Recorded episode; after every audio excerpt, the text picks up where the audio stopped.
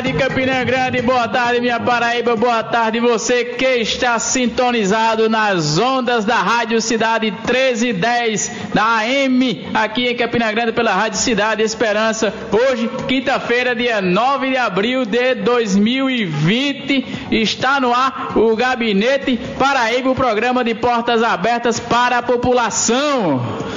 Exato, exato, exatamente. Mais uma semana que chega ao fim, praticamente. Já estamos aí na véspera do final de semana, meu amigo. Sextou? Sextando, né? Sextando, mas sextando em casa, no isolamento social, É respeitando sempre. pura. Exatamente, respeitando sempre esse período de quarentena. Mas só para você ficar ligado e sempre lembrado, o Gabinete Paraíba vai ao ar todas as terças e quintas-feiras, das 17 às 18 horas, aqui na sua Rádio Cidade Esperança, com a apresentação de Rick Pérez e Alisson Calado. Se você quiser ligar para o nosso programa, mandar sua mensagem, deixar a sua opinião, você pode ligar pelo 3341 4999. 3341 4999 e também no nosso WhatsApp no 8399924 9494. 8399924 9494 e também pelo número 9663 1398. 9663 1398. Meu amigo Alisson Calado, se a galera quiser ver a gente, isso aí, batendo palma, só uh, uh, uh. Meu amigo Alisson, se a galera quiser encontrar a gente na internet, nossas redes sociais, como é que faz? Olha só, fica ligado aí no Gabinete Paraíba. Estamos em todas as plataformas: Instagram, Facebook, YouTube, Spotify. É só digitar ali na barra de pesquisa Gabinete Paraíba, tudo junto ou separado, dependendo da plataforma disponível, né? Sim. E você dá um like, dá uma curtida, segue, assina o nosso canal, porque o Gabinete Paraíba está antenado aí na- em todas as mídias aí de, de plataformas digitais, né? A gente tá com podcast, Podcast também, também. que que são, que são programas resumidos aí, a gente exibe todas as quartas e sextas-feiras, né? Até antes, às vezes, até, antes, você a consegue, gente mas dá um, dá um certeza, jeitinho, dá um jeitinho. Quem quiser assistir ao vivo é pelo facebook.com barra Rede Esperança PB, é, é, repetindo, facebook.com barra Rede Esperança sem o cedilha, PB, tudo junto, ou então se você quiser mandar sugestão de pauta, fazer críticas ou elogios, pode também enviar para o nosso e-mail, gabinete paraíba, gab- desculpa, gabinete PB, a sigla de Paraíba, gabinete pb2020 arroba gmail.com. Pois é, meu irmão. E olha, já tem gente, inclusive, na nossa live do Facebook. Já mandar um abraço aí pra galera que tá acompanhando. Daniel Júnior, Dayana Basílio. Manda um alô pra aí, Dayana aí. Valeu, um abraço, Dayana. Um cheiro pra você e pra Daniel também. Um abraço pra vocês. Alexandre Costa já tá acompanhando. Alexandro Costa já está acompanhando também a nossa live. Já tá mandando mensagem aqui, olha. Atualizando os dados do coronavírus. Alexandre tá se adiantando, mas vamos dizer mesmo aqui, ó. Ele disse, ó. Brasil tem 941 mortes. G1 agora atualização de dados de 17.857 casos. É informação do Alexandre aí que já tá mandando mensagem. Pois é, pessoal, aí é nunca bom, é, nunca mo- esquecer, né? A questão do fique em casa, não saia de casa. É sempre bom lembrar que a gente ficar em casa aqui, conectado aqui no, no Gabinete Paraíba, fique em casa ouvindo o nosso programa, porque a gente tá passeando aí pela cidade quando tá vindo pra cá, né? E tá percebendo muita gente furando o distanciamento social, furando o isolamento social, e isso pode ser um problema lá na frente. Pois é, e olha, mais uma vez eu venho aqui pelo bairro do Catolé, passo pelo Açude Velho e lotado de gente. Vou mandar logo um recado para a Prefeitura Municipal de Campina Grande. Por favor, vamos ficar de olho. Vamos ficar de olho, vamos lá conferir. Tem muita gente no Açude Velho, muita gente no Açude Velho ali fazendo é, é, caminhada, fazendo tudo isso aí e infelizmente tem que se prevenir. Olha só, coronavírus não tem vacina ainda. Então a melhor vacina é ficar em casa. A melhor vacina é ficar em distanciamento social, porque até lá esse é o melhor remédio que podemos ter, que é na segurança nada. das paredes do nosso lar. Pois é é. nada. Olha, hoje o programa vai ser um programa bastante temático, né, meu irmão Alisson Calado? A gente vai conversar hoje sobre um tema muito importante que é a cultura, né? Pois é. Aqui no nosso estado e também aqui na nossa cidade de Campina Grande, vamos fazer algumas entrevistas, mas vamos dar algumas notícias também antes, atualizar a galera a respeito dos dados do coronavírus e tudo que está rolando. Mas antes vou mandar também um abraço aqui pro amigo Rafael do Sítio, Sítio Manguape, que está na escuta, mandando um abraço, José Rafael. Aquele abraço. Aquele abraço, meu querido, muito obrigado pela audiência e todo mundo aí do Sítio Manguape que está na escuta aqui do seu programa Gabinete Paraíba. Vamos embora.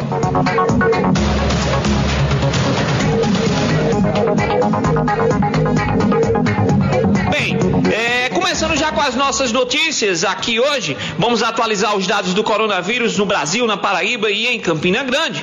O número de casos de novo coronavírus continuam subindo em todo o mundo. Os últimos dados apresentados demonstram um aumento rápido da curva de contaminação. E presta atenção, o que tinha demorado pouco mais de dois meses para acontecer ocorreu em menos de uma semana, que foi o aumento em mais de meio milhão do número de infectados em todo o mundo. Olha que coisa. Já se somam mais de um milhão e meio de casos. Semana passada a gente noticiou, na última quinta-feira, que a gente estava chegando em um milhão. Não, em um milhão. Quinta-feira passada era um milhão. Em menos de uma semana, um milhão e meio. Ou seja, o que foi demorado um mês para acontecer, dois meses desde o início do corona, aconteceu em uma semana, que foi aumento de meio milhão de casos. Então, assim, é grave, gente. É muito grave. É, aqui no Brasil, como o nosso amigo Alexandre, ele mandou na nossa live, nós já temos cerca de 17.857 casos com 941 mortes confirmadas. Na Paraíba, até ontem, 8 de abril, foram confirmados 55 casos, que já subiu inclusive, só em Patos hoje foram confirmados 4 casos, meu irmão. 4 casos da doença e 7 óbitos. Em Campina Grande já são 3 casos confirmados, 108 descartados e 51 casos sob investigação. Um dado sobre a doença aqui em nosso estado é que 80% dos casos confirmados são entre jovens e adultos, da faixa etária de 15 a 59 anos, né? Além disso, os homens são a maioria dos doentes. E ontem, na Assembleia Legislativa da Paraíba, foi aprovado em sessão extraordinária é, a homologação do estado de calamidade pública em 164 municípios paraibanos, ou seja, esse clima de cuidado de prevenção, ele se estende agora de fato por quase toda a nossa Paraíba, em decorrência exatamente da pandemia do novo coronavírus. Os deputados também apreciaram medidas que reduzem o impacto social provocado pela doença no estado, a exemplo da garantia de segurança alimentar de estudantes durante a suspensão das aulas. Pois é, e ontem teve o pronunciamento do presidente Jair Bolsonaro, né? E irresponsavelmente o médico Jair Bolsonaro, que eu ele agora é médico, né?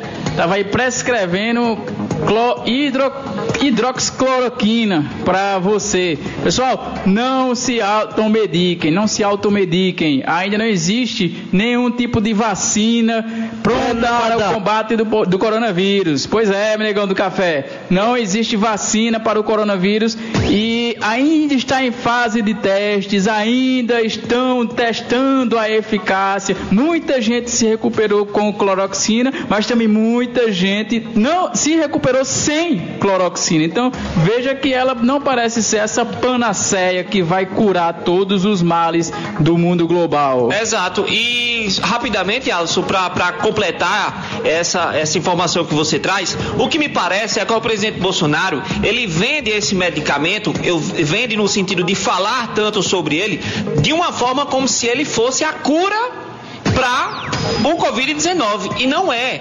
E quando a gente fala isso, a gente não nega que possa haver uma eficácia desse medicamento no tratamento, mas do mesmo modo que pegar a doença é uma roleta russa, que você pode pegar e não ter nada, você pode pegar e ter sintomas leves, como você pode pegar e morrer em dois dias, não quer dizer que você com esse tratamento vai sair curado. Então não é por aí, não é por aí. Vamos manter a prevenção, o cuidado em casa. Não existe ainda um medicamento milagroso para curar o Covid-19 e a prevenção agora é o melhor remédio. Prevenção é ficar em casa. Então, continuando as notícias do dia. Continuando as notícias do dia. O governo da Paraíba divulga edital de seleção com 553 vagas para o hospital de campanha. As secretarias de Estado da Administração e Saúde divulgaram nesta quinta-feira no Diário Oficial do Estado o edital de processo seletivo em caráter emergencial com 553 vagas para profissionais de prestação de serviço no combate ao coronavírus. As inscrições começam hoje e serão encerradas nesta sexta-feira, amanhã, dia 10. O contrato de trabalho terá validade de 90 dias, podendo ser prorrogado por igual período a contar da data de assinatura do contrato individual. Há vagas para profissionais de nível superior, técnico, da área de saúde e ainda de profissionais de nível médio.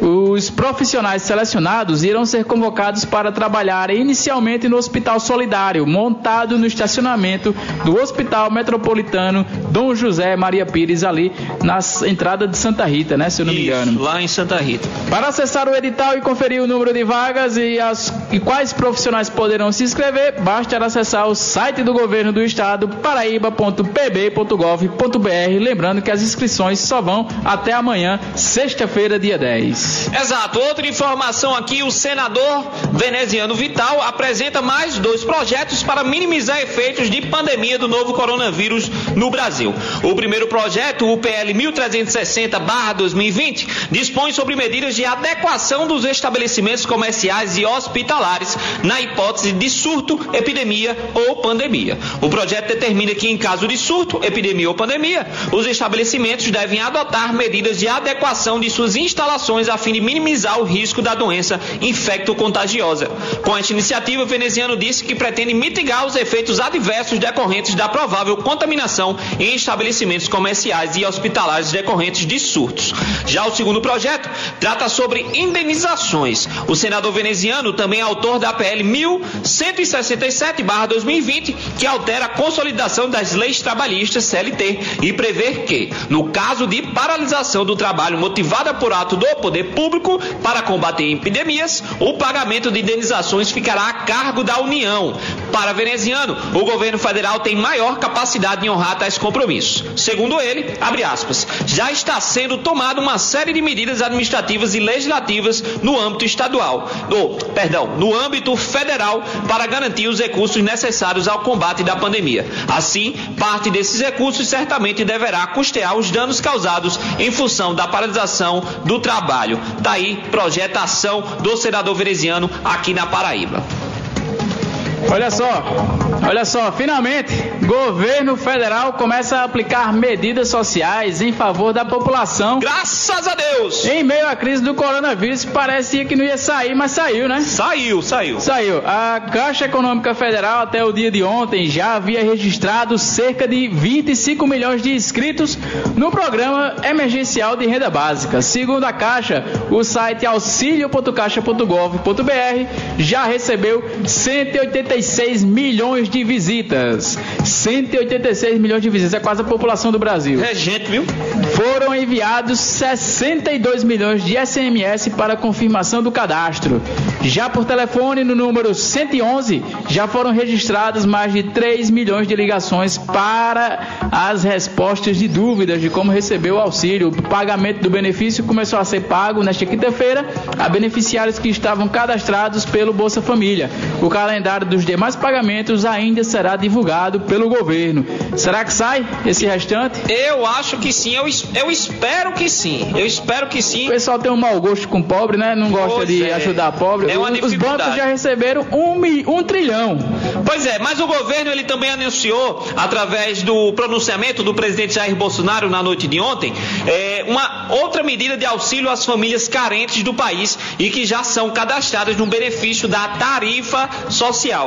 Preste atenção, meu amigo, você de toda a Paraíba que nos escuta a partir de agora, é, você que está ouvindo, você que é cadastrado na tarifa social de energia elétrica, preste atenção. Através da medida provisória 950, lançada ontem, dia 8 de abril, a população pobre com consumo mensal de energia elétrica inferior ou igual a 220 kWh está isenta de pagar a conta de energia no período de 1 de abril a 30 de junho deste ano. Para isso, fica a União autorizada a destinar recursos para a conta de desenvolvimento energético. limitada a 900 milhões de reais, a fim de cobrir os descontos relativos à tarifa de fornecimento de energia elétrica dos consumidores incluídos na tarifa social.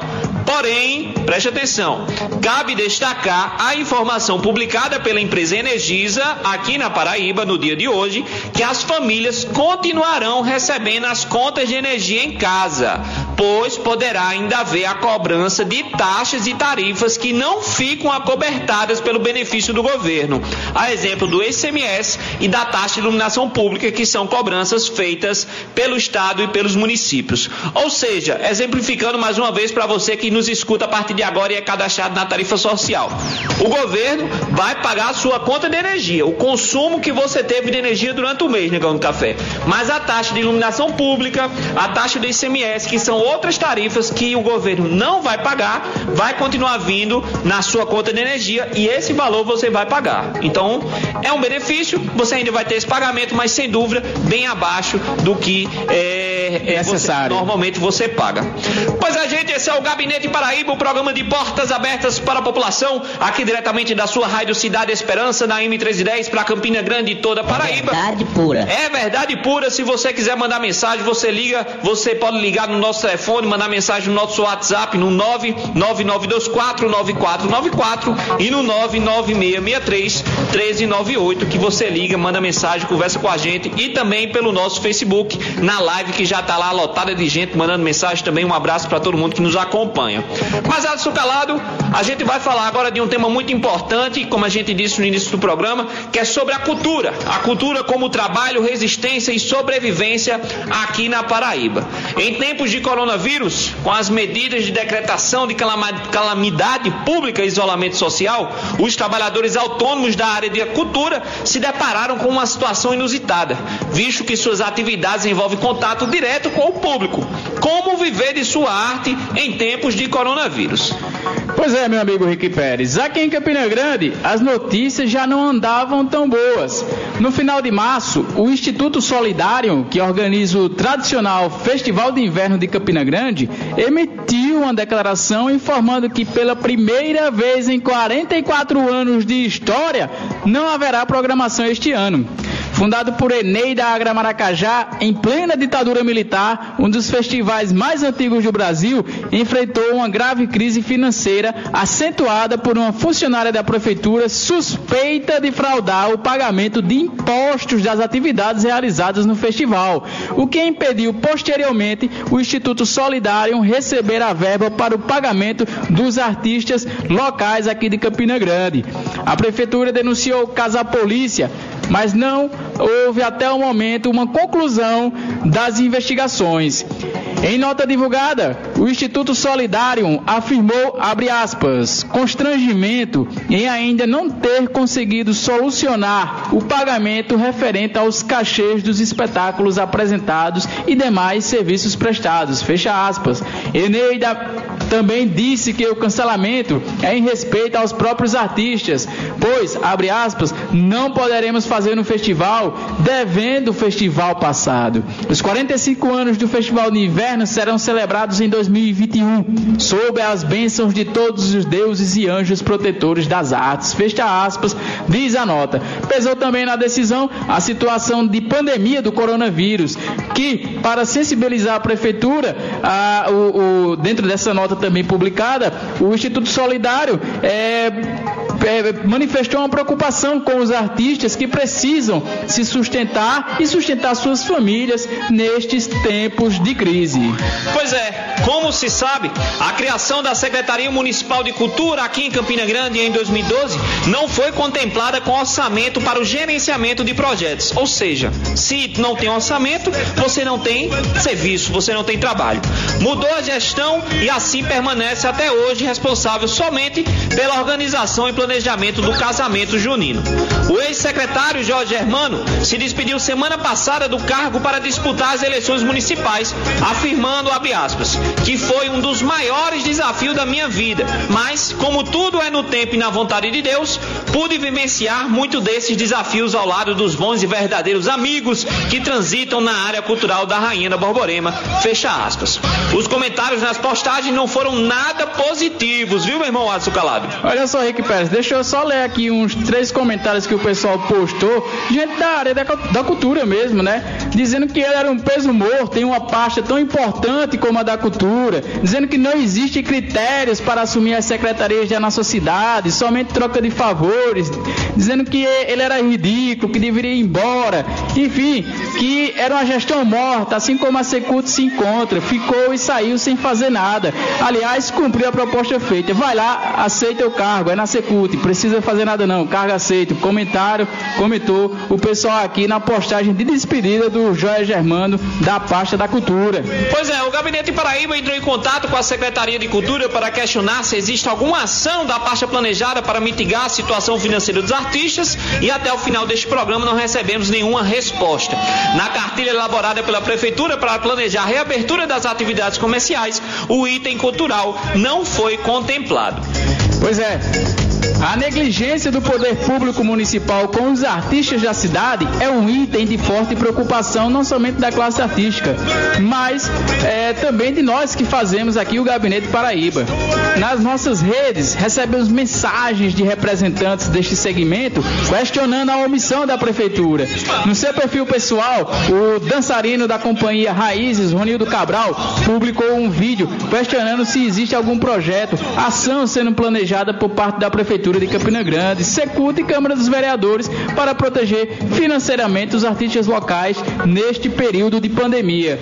É, nós entramos em contato com o Ronildo para conversar um pouco sobre esse momento tão delicado da, da cena cultural aqui de Campina Grande. Ronildo Cabral, para quem não sabe, é dançarino da, do Raízes, a companhia de projeções folclóricas, que há mais de 20 anos atua no cenário paraibano, viajando o Brasil e o mundo, representando a cultura nordestina. Ronildo, boa tarde, seja muito bem-vindo. É, Primeiramente, Cristiano, eu queria que você se apresentasse aqui para o nosso público, seu nome completo, sua idade e sua profissão. Alô, Ronildo?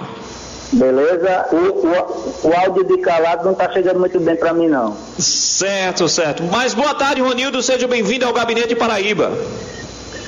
Boa tarde, boa tarde, Henrique. Boa tarde, Calado. É, de suma importância esse espaço de comunicação para a sociedade campinense, para a gente a, é, colocarmos em, em claro né, as questões, pelo menos hoje, relativas à cultura Irmão, pois bem, meu irmão, é, a gente vai conversar esse, começar esse bate-papo. É, você publicou nas suas redes sociais um alerta para a situação da classe artística que está desassistida nesse momento. Você poderia explicar um pouco mais para a gente o que é que está acontecendo, qual a situação dessa classe artística aqui em Campina Grande? Então, só para os ouvintes né, é, desse meio de comunicação poder saber quem é a minha pessoa, meu nome é Ronildo Cabral, eu já milito na cultura campinense é, há mais de 25 anos. É, faço parte e coordeno a companhia de projeções folclóricas Raízes, né? Como foi bem explicitado aí, que tem um trabalho de relevância no segmento das culturas populares dentro do, dentro da cidade e do estado e do Brasil como um todo, né? É, a, a, preocupação externada por mim é, em relação ao post feito nas mídias sociais é justamente esse reflexo né, da falta de preocupação com a cultura, com os profissionais da arte dentro de Campina Grande, né? Com a cultura como um todo. Então, infelizmente, essa falta de políticas públicas que tenha a, a, o objetivo de financiar a cultura, ela tem reflexo em uma Secretaria de Cultura apática, né? É, que passou-se os anos e o atual é, secretário sai de uma forma é, até de certa forma medíocre, né? Porque a gente não, escutou nada falar, né, do, de, em relação às atitudes, a, a, aos projetos é, tem, é, que foram viabilizados por essa Secretaria de Cultura, né? Até se publica, né, até de uma forma cômica, né, que a única preocupação da Secretaria de Cultura é, durante o ano é promover uma equipe para é, o, o, casamento coletivo, né? Isso é, é muito é, deprimente para uma Secretaria de Cultura e para uma cidade como Campina Grande, né, que é pujante, né, tem uma gama de artistas nas variadas expressões e a gente se sente é, um pouco banalizado, né? Ronildo, banalizado, né? Ronildo, conta, não reconhecido na realidade, né? Conta, conta pra gente o, o impacto que o coronavírus provocou nas atividades culturais locais, como está se refletindo no orçamento doméstico da classe artística. Você que deve estar sentindo isso aí na pele, né? É, o, o som não está chegando muito bom para mim não, mas eu acho que é... Vou repetir, Ronildo. Tá, tá me ouvindo? Estou escutando. Pronto. É, o Alisson ele perguntou como é que tem sido o impacto no orçamento da classe, da classe artística, do orçamento doméstico na classe artística nesse período de coronavírus. Como vocês têm sentido essa diminuição das atividades durante esse período? Sim, sim. É, a, a Alisson Calado, meu abraço, a Rick. E, assim, para artistas como, como as pessoas costumam falar, né? É, no, no Brasil não se vive de arte. Porém, isso é uma realidade já ultrapassada. E muitas pessoas, hoje em dia, vivem sim de arte. Né? Só que em, no, no, em casos como o meu, por exemplo, que eu tenho outra renda, né? Tudo bem, dá para dá pra eu me aguentar, né? Pagar, dá para estar tá pagando as contas, dá para botar o, o comer na mesa. Agora tem vários, vários e vários artistas dentro de Campina Grande que não tem outra renda. É, é, a, a, renda eles tiram da própria arte deles, né? Então como é que fica essa situação? Eu acho que é, a, a, prefeitura tem sim que, que, atender essas pessoas, ver, ver quem são essas pessoas. A gente não tem nenhuma uma catalogação de quem são esses artistas, né? Infelizmente, você entra numa Secretaria de Cultura, é, uma secretaria que só existe fisicamente, não tem projeto, não tem ação. A gente nem sabe, já era para ter um catálogo, quem são os artistas de Campina que sobrevivem da sua arte, ir atrás desses artistas e oferecer ajuda, porque tem muitas pessoas que estão realmente sem ter é, dinheiro para pagar suas contas e sem ter dinheiro para colocar a comida na sua mesa. Isso é muito preocupante. Uma, é, a gente, como artista, ver outro artista passar por uma situação dessa. Ronildo, está me escutando agora? Estou escutando. Pronto.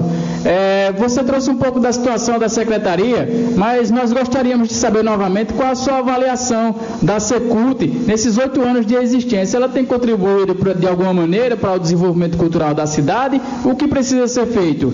É, como é que está esse movimento cultural aqui na cidade a respeito dessa militância das, de por políticas públicas, né? Que há um tempo atrás existiam muitos fóruns aqui, né, para discutir isso e a gente vê que nos últimos anos tem se desfazendo, vem se desfazendo. Então, gostaria de saber a sua opinião a respeito.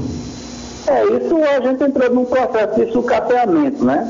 É, de sucateamento da cultura, que a cultura é, é, uma arte, uma das artes que ajuda o sujeito a pensar, sair daquele lugar comum, né? Infelizmente, esse sucateamento foi havendo, né? E muito também por culpa dos artistas, né? Que, que é, deixaram se abater por essa falta de iniciativa pública, né? A Secretaria de Cultura colocada gestão a gestão em mão de pessoas que nada tem a ver com a cultura, não entende o sentimento do, do, do, artista, dessa máquina que é essa gerência da cultura, né? É aquele, aquele famoso toma lá da cá, o compadrio, né?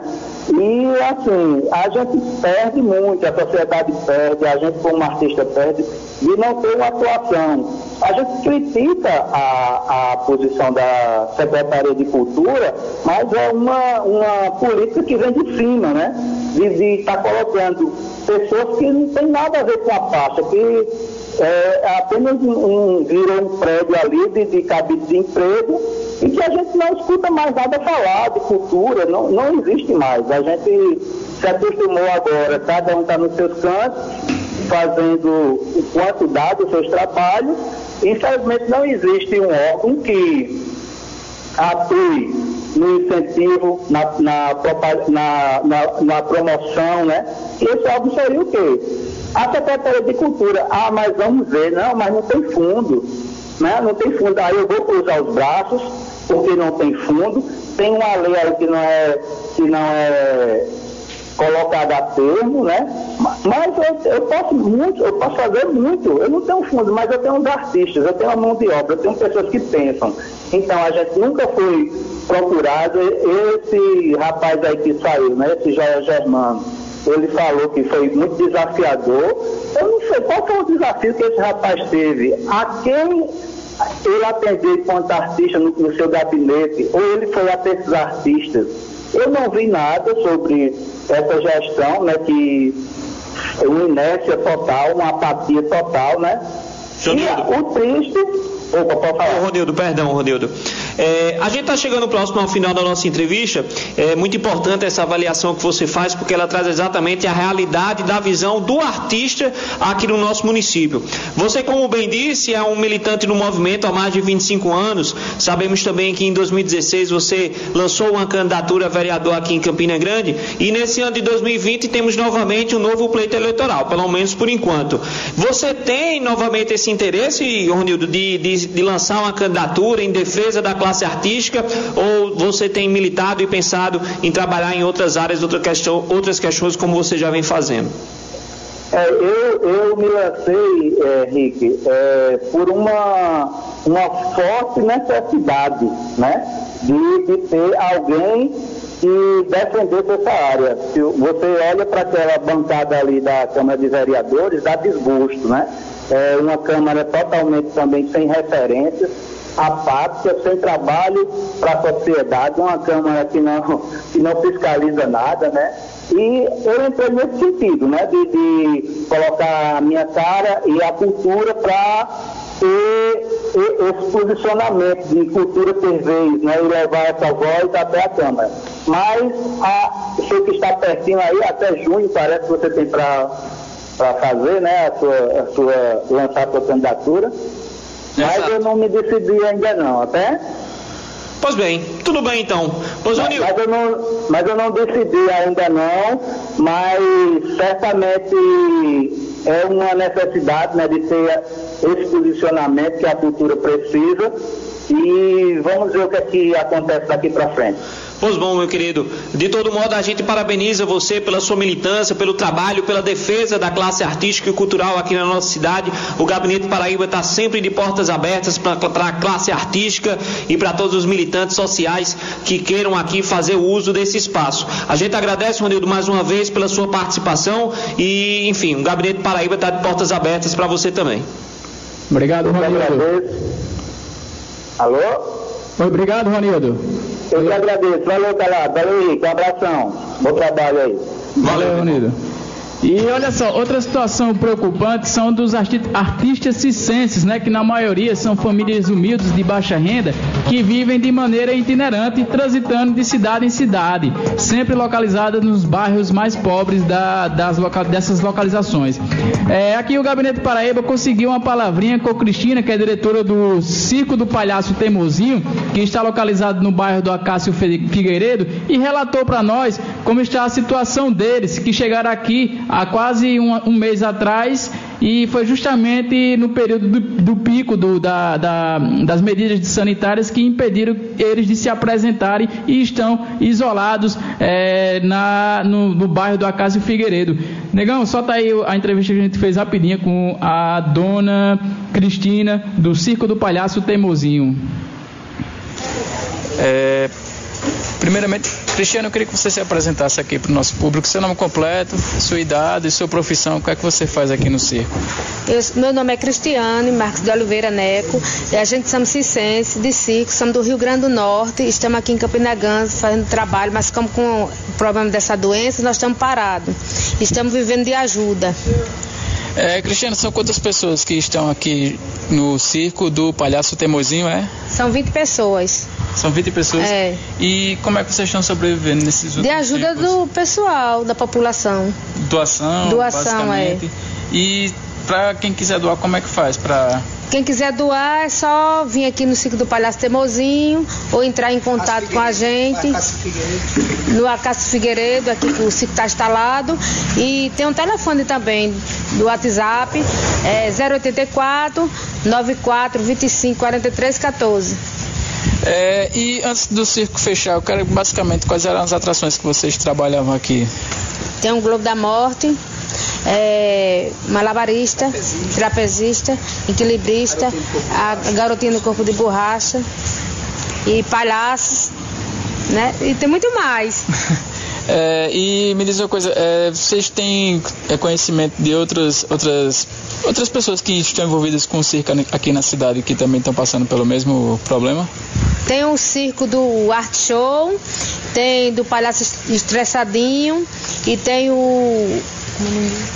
O Mundo Mágico e a Águia Dourada, que está aqui também perto. Aqui perto de Campina Grande. É, e me diz, vocês já trabalham com circo há quanto tempo? Qual é a história de vocês com circo? Eu, fa eu, faz mais, eu, eu trabalho mais de 25 anos já. 25 anos? É. Você faz o que exatamente? Eu? Sim. Quando era nova, né? Eu fazia, trabalhava, né? Sim, mas é artista também a senhora? Ou... Era. Agora, agora só tomo conta, né? Ah, você é. só fica coordenando é, o espaço. Tomando conta das coisas. Aí tem meu filho que é globista, a minha filha é contorcionista, a menina é palhaço, outra palhacinho. Aí o, tem o palhaço teimosinho, né? Que é meu filho também. Ah. Cristiane, é, obrigado pela, pelas informações. A gente faz parte do, da Rádio Cidade Esperança. A gente vai transmitir essas informações hoje no programa 5 horas da tarde. E é isso. Eu agradeço aí pelos, pelos dados. Pois bem, essa foi a entrevista aí do nosso amigo Alisson Calado, que foi conversar com o pessoal do circo e a gente traz exatamente esse panorama, né, com a entrevista também do Ronildo Cabral a respeito da situação da classe artística aqui em Campina Grande, fruto exatamente dessa falta de gestão durante esses oito anos aí, da gestão do prefeito Romero Rodrigues, que fez desse espaço um espaço simplesmente de apadrinhamento político e que deixou de lado o pensamento de fato da classe artística. E você vê o reflexo exatamente na fala do Ronildo, como também na fala da nossa amiga aí que acabou de conversar conosco, que infelizmente tem passado por essa situação nesse momento de crise. A Prefeitura de Campina Grande, até esse momento, não trouxe nenhuma opção para essa categoria, nenhuma, nenhuma oportunidade alternativa para a manutenção dos cuidados da saúde, como também do, do próprio consumo básico familiar dessas pessoas. É isso. Pois bem, olha, você está no Gabinete Paraíba, só lembrando a você o programa de portas abertas para a população, sempre às terças e quintas-feiras, das 17 às 18 horas aqui no seu, na sua Rádio Cidade Esperança, na M310. E o José Rafael, rapidamente, é, meu amigo Adson Calado, ele perguntou: será que esse dinheiro vai sair mesmo da questão do, do, da renda básica? Bem, José Rafael, a respeito do pagamento das pessoas do, do Eita, quase que vai. Bolsa Família. Do Bolsa Família já está saindo. Quem está cadastrado no Bolsa Família já está saindo a respeito desses outras, dessas outras pessoas cadastradas pelo aplicativo. A promessa é que saia, mas o governo ainda não lançou nenhum, é, nenhuma mensagem de calendário a respeito disso. Voltando para essa questão da cultura, meu irmão, negão do café, nem tudo é notícia ruim. A galera, graças a Deus, tem se organizado, tem se movimentado. E na capital João Pessoa, a inquietação fruto da pandemia do Covid-19 e a preocupação com os rumos da classe artística em nosso estado fizeram a produtora cultural Dina Faria criar um grupo de WhatsApp com outros produtores culturais independentes para pensar alternativas de trabalho nesse momento de, é, desse debate que surgiu aí a respeito é, do, do do Covid-19. Desse debate e desse grupo de WhatsApp surgiu a ideia do festival online Eu Fico em Casa PB, que aproveitando o espaço das redes sociais, vem realizando shows ao vivo de artistas paraibanos pela internet. A iniciativa já realizou duas edições, onde já passaram mais de 80 artistas de todo o estado em lives transmitidas pelo YouTube e Instagram, com uma pegada mais caseira. Já passaram pelos palcos, por exemplo, do festival, artistas como Totonho, Luci Alves, Sócrates Gonçalves, e Arthur Pessoa, da banda Cabroeira. O outro objetivo é arrecadar valores através do financiamento colaborativo na internet para mitigar os prejuízos financeiros desses artistas, ocasionados, óbvio, pelo Covid-19. O Gabinete Paraíba entrou em contato com Dina Faria, idealizadora e uma das produtoras do festival, que explicou para nós como funciona a iniciativa do Eu Fico em Casa PB. A entrevista com Dina foi realizada através do telefone, do WhatsApp, ela não poderia entrar ao vivo agora, mas ela respondeu algumas perguntas para a gente, meu irmão Aço Calado, e para todos os ouvintes do Gabinete Paraíba, e a gente vai dizer, vai conversar exatamente com ela a respeito disso agora. A primeira pergunta que nós fizemos foi o seguinte: Dina, conta pra gente como é que surgiu a ideia desse festival. Olá, boa tarde a todos. Obrigada aos ouvintes da Rádio Cidade Esperança, do, do programa Gabinete Paraíba, Rick e Alisson, muito obrigada por uh, introduzirem o tema da cultura no programa, né, que é muito importante.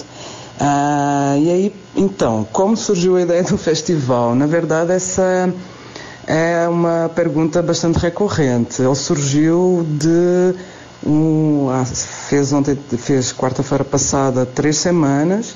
Ele surgiu de uma, de uma inquietação minha. Eu, eu sou produtora cultural e eu conheço relativamente bem o cenário artístico uh, do Estado e fiquei uh, incomodada com as notícias do coronavírus e sabendo que os, os colegas da, da, área cultural estavam sem poder trabalhar e acabei criando um grupo do WhatsApp só com o objetivo de perguntar e aí, o que é que a gente vai fazer, né?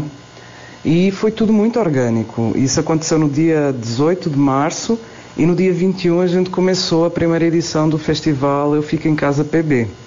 Então foi totalmente orgânico, foi feito quase na guerrilha. Uh, os artistas foram chegando, chegando, chegando. A gente fez uma primeira edição que foram oito dias corridos com sete pessoas por dia, então foram 56 atrações. Uh, não foi planejado, uh, montado, lindo, maravilhoso, mas correu de uma forma incrível com muita adesão de todos os artistas, agentes culturais do Estado, muita gente que chegou junto, que, que a gente nunca tinha nem sonhado que iria tomar essa dimensão e acabámos por realizar esse festival e já temos inclusive feito, terminou ontem, a segunda edição. É, Dina, e o público, como tem reagido a essa inovação? O público tem sido simplesmente incrível tanto nas lives, porque a gente tem um método de fazer as lives um pouquinho diferente dos festivais online. A gente não faz live comum pelo Instagram. A gente concentra todas as lives no nosso canal do YouTube, que é o Artistas da Paraíba. Temos duas apresentadoras, que é a Gismael e a Valdonato, e elas vão chamando os artistas para entrarem ao vivo. Então é quase um programa de televisão transmitido pela plataforma do YouTube.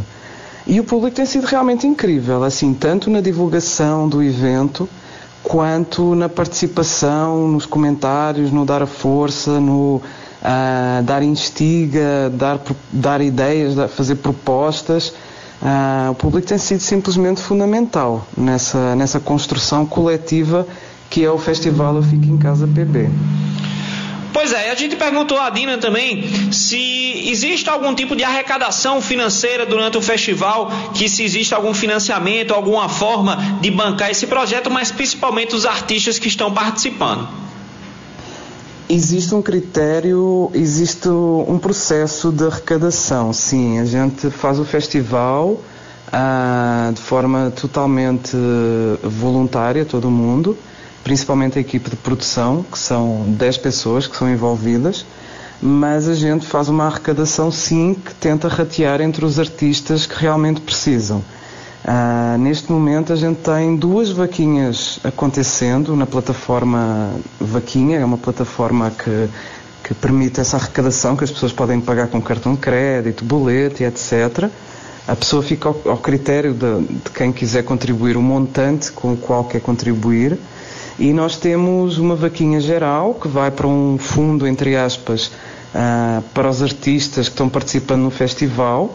E temos uma outra vaquinha que foi totalmente desenhada para a contribuição, para a gente recolher também doações financeiras para mestres e mestras da cultura popular do Estado da Paraíba. Uh, ambas as vaquinhas decorrem uh, e é através delas que a gente tenta equilibrar pelo menos um pouquinho as contas, porque a gente está falando de trabalhadores, a cadeia da cultura. Reparem, quando chegou a crise da pandemia, uh, os palcos, o lugar onde a pessoa ia tocar, fazer o seu show, onde a pessoa ia fazer a sua apresentação teatral, esses lugares fecharam. A gente está falando de dezenas, de centenas de milhares de trabalhadores que não têm como uh, sustentar as suas famílias, porque elas vivem precisamente. O seu trabalho é fazer um, um violão no bar, é apresentar um show, apresentar uma peça de teatro, ser técnico, cenógrafo, uh, iluminador, uh, roadie, produtor. Então a gente está falando de uma cadeia produtiva gigantesca que foi a primeira a ser afetada e vai ser inclusive a última a sair dessa crise, porque mesmo que a gente passe, uh, mesmo com o fim da crise da, do Covid-19, uh, as pessoas vão ficar com algum trauma em relação a aglomerações. Então, vamos continuar tendo um problema gravíssimo que é das pessoas não irem assistir a peças de teatro, não irem ao cinema, enfim, a todas essas situações que afetam um batalhão de gente na Paraíba. Nós somos o, o, Estado do Brasil, somos o sétimo Estado do Brasil com mais pessoas que trabalham com cultura. Isso são dados da Firjan de 2018. Então isso implica que realmente a gente tem uma força laboral que está completamente parada neste momento e que não tem acesso a medidas nenhumas que apoiem ah, nesse sentido. Então o festival é assim, a gente não consegue obviamente pagar uh, um salário, seria lindo, maravilhoso, mas é pelo menos um chapéu que a gente tenta passar para equilibrar as contas dessas famílias. É, o Gabinete Paraíba também perguntou à Dina como ela observa as ações públicas das instituições políticas e privadas para a classe artística nesse momento e independente também da crise do coronavírus. Enfim, as ações públicas, tanto do setor público como do setor privado, uh, na verdade, uh, a gente tem que passar uma, uh, tem que fazer um histórico, né? Então, a cultura ela é uma indústria, a cadeia produtiva é muito grande. A gente está falando quando um show, por exemplo, desde o artista que está em cima do palco até ao flanelinha que está no estacionamento dos carros, é muita gente que está girando uma economia naquele local.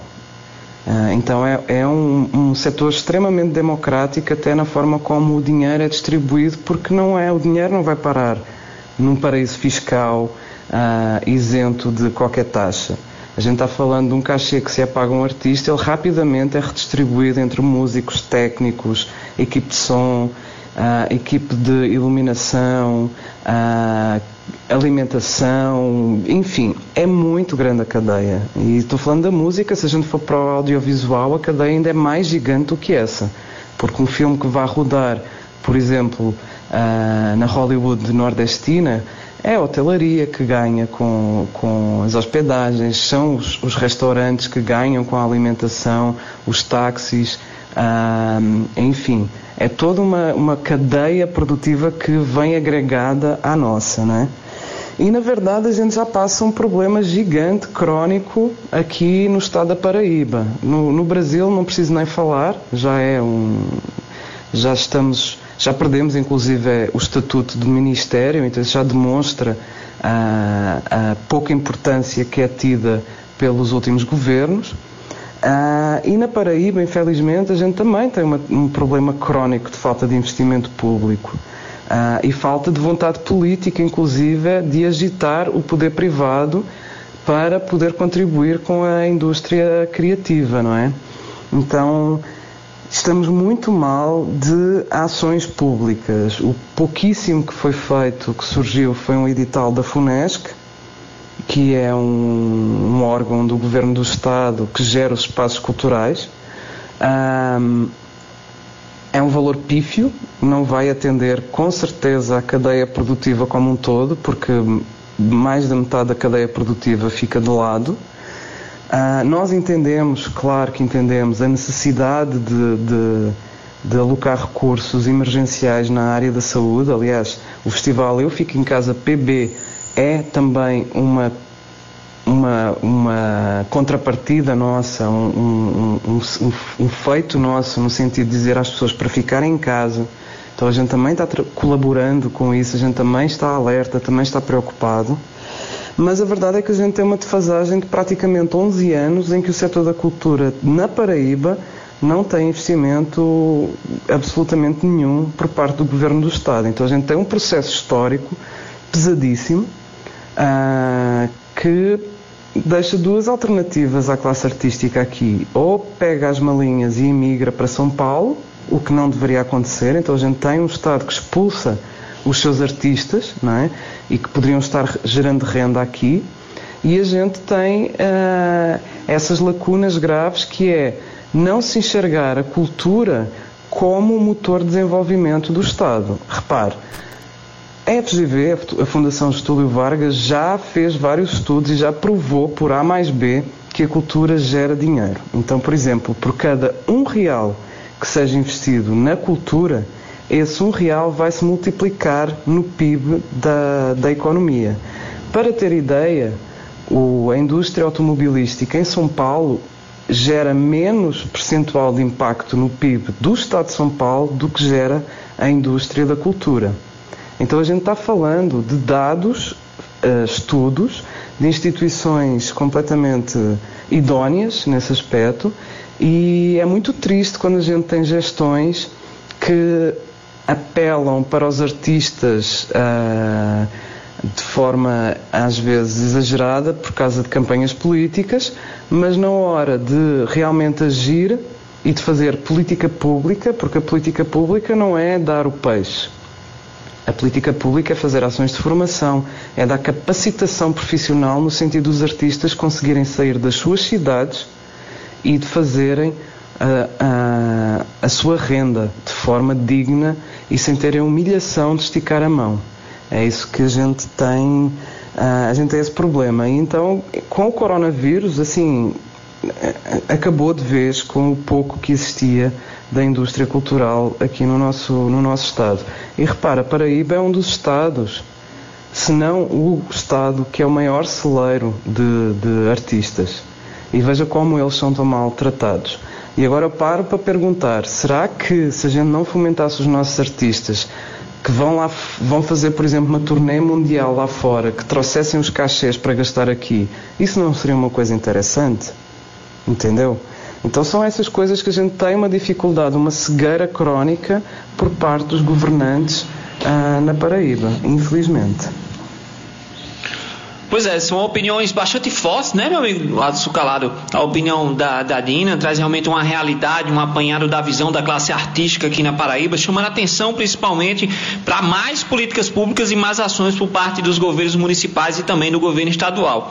A gente perguntou a Dina também a respeito desse trabalho do Festival Fica em Casa, que eles estão realizando pelas redes sociais, se é, não só as lives, mas se eles também estão desenvolvendo outras estratégias para fortalecer o cenário cenário cultural nesse período agora de quarentena? É, a gente tem desenvolvido, a gente tem desenvolvido algumas outras estratégias que são muito importantes. Primeiro que é uh, uma estratégia inclusive de fortalecimento interno do, do setor da cultura.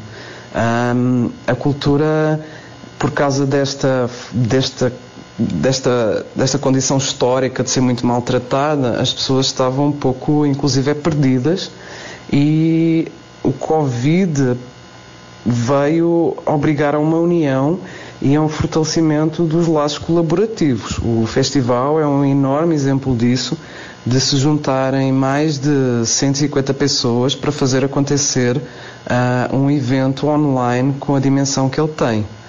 Para terem uma noção, a gente já atingiu mais de 280 mil pessoas no Brasil inteiro através dos nossos, das nossas lives. A gente não está falando de coisa pequena, não. A gente está levando a Paraíba para o Brasil inteiro. Uh, e além disso, a gente também está fazendo algumas campanhas de comunicação. Por exemplo, hoje começámos uma campanha que é pela dignidade dos trabalhadores. Eu acho que as pessoas, o público em geral, uh, olha para, para os artistas e esquece que os artistas são também trabalhadores. A gente trabalha para pagar as contas no final do mês. Os boletos chegam, ah, o aluguel tem que ser pago, a água tem que ser paga. Ah, e isso sai de um processo artístico que é convertido em dinheiro. Então a gente é a mesma coisa que um pedreiro que vai subir uma parede. A gente precisa de subir um palco também para poder ter uma renda no final do mês. E infelizmente a gente tem assistido a um verdadeiro, verdadeiro assassinato da imagem dos artistas por parte de algumas pessoas nas redes sociais que acreditam nas fake news que, que rodam e que acham que os artistas não fazem nada. Então é assim, não sei, essas pessoas devem achar que o artista acorda-se, levanta os braços para o céu e vive da luz do sol. Uh, eu, eu fico muito agoniada quando eu vejo esse tipo de coisas e quando eu paro para pensar e olho para a Inglaterra, olho para outros países que têm na economia criativa 10 a 15% dos seus PIBs e tratam os seus artistas e a sua indústria criativa sabendo que elas geram dinheiro. Aqui no Brasil a gente gera 2,64% do PIB. A gente tem mais de 200 mil empresas no Brasil trabalhando e gerando empregos e arrecadando só impostos mais de 10 bilhões de reais. Então a gente não é vagabundo, a gente não é ah, só poesia, a gente é trabalhador, a gente arregaça as mangas, a gente constrói, a gente faz disco, a gente sobe, monta palco, monta peça, a gente faz muita coisa.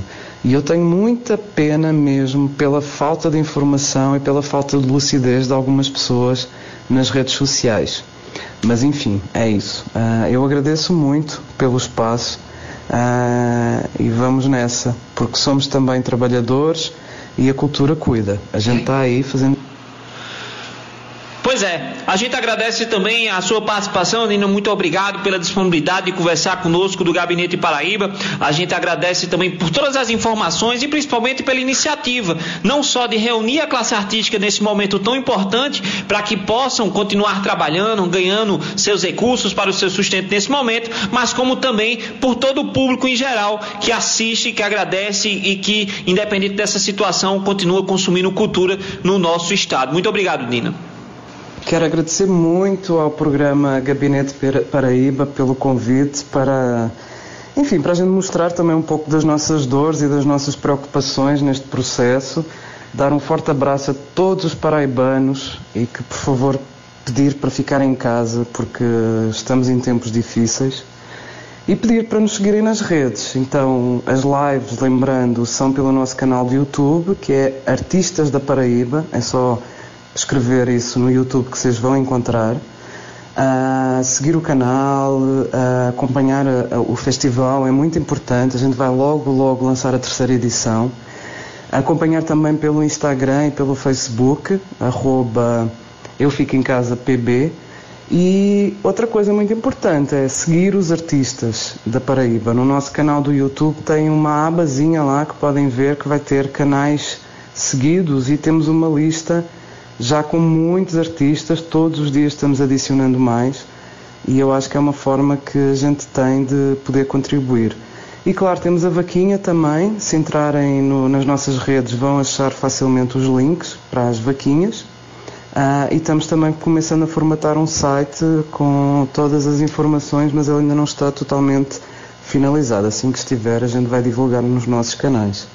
Então, muito obrigada pela, pela janela, uh, pela oportunidade e estamos juntos nessa crise de pandemia. Vai dar tudo certo. Obrigada. Muito obrigado mais uma vez, Gina. Muito obrigado pela participação, assim como de todos os nossos ouvintes do Gabinete Paraíba que nos acompanharam até agora. Esse foi o debate especial sobre o tema da cultura aqui no nosso estado, em Campina Grande. E enfim, o Gabinete Paraíba está chegando ao fim, meu amigo Adson Calado. Já são 18 horas. Mandando um abraço para você, Negão do Café, para você também, meu irmão, e principalmente para todos os ouvintes. E até a próxima terça-feira. Até a próxima terça-feira. Esse foi o Gabinete Paraíba. Tchau. Tchau.